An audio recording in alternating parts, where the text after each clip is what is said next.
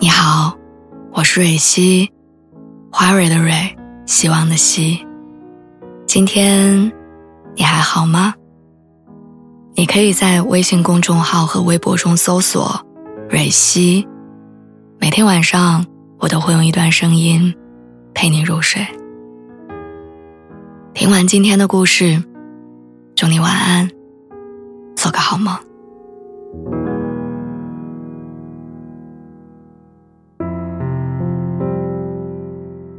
人类用什么衡量爱？用分开后的痛苦。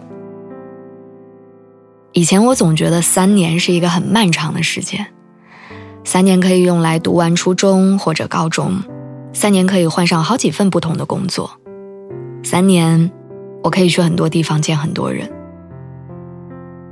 三年可以做的事情有很多。可是有些人却放不下一个人。二零一九年，我和杨涛分手的时候，我完全没有想到后来的我会如此耿耿于怀。我记得他走的那一天，我表现得很平静，没有挽留，没有责骂，只是长舒了一口气，然后在机场跟他挥手道别。我心里默认我们这辈子不会再见了。那时候。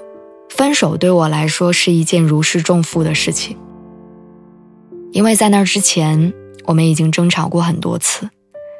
关于他性格浮躁，做什么事情不想后果；关于我敏感内向，什么事儿都憋在心里不跟他说。最后的结论是，我们好像不合适，这段感情没有必要继续。我曾经听过一句话。固执的女孩和要面子的男孩，总是会错过的。我当时还不以为然，没想到后来的我们印证了这句话。有时候我会想，要是我们晚一点再遇见，他刚好成熟，我刚好温柔，这样我们就不会因为一些小事而争吵，也不会因为冲动或者倔强就突然结束关系。可是感情这种事儿，不讲究天时地利人和，他说发生就发生，说结束就会结束。杨涛走之后，我一个人在这座城市里生活了很久，日子过得不好也不坏，就是偶尔会觉得身边少了个人。阳台的郁金香开的时候，我会突然想起他说，这种花招飞虫。周末在家做饭的时候，我会想起他之前做的糖醋排骨很好吃。晚上睡不着的时候，我会打开网易云单曲循环他曾经喜欢的那些歌。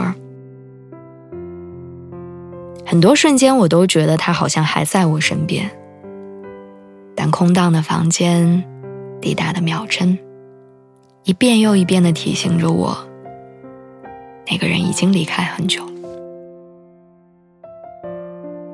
有人说，当男人错过了一个很爱很爱的人之后，就会变得将就；而女人失去了一个很爱很爱的人之后，就会变得挑剔。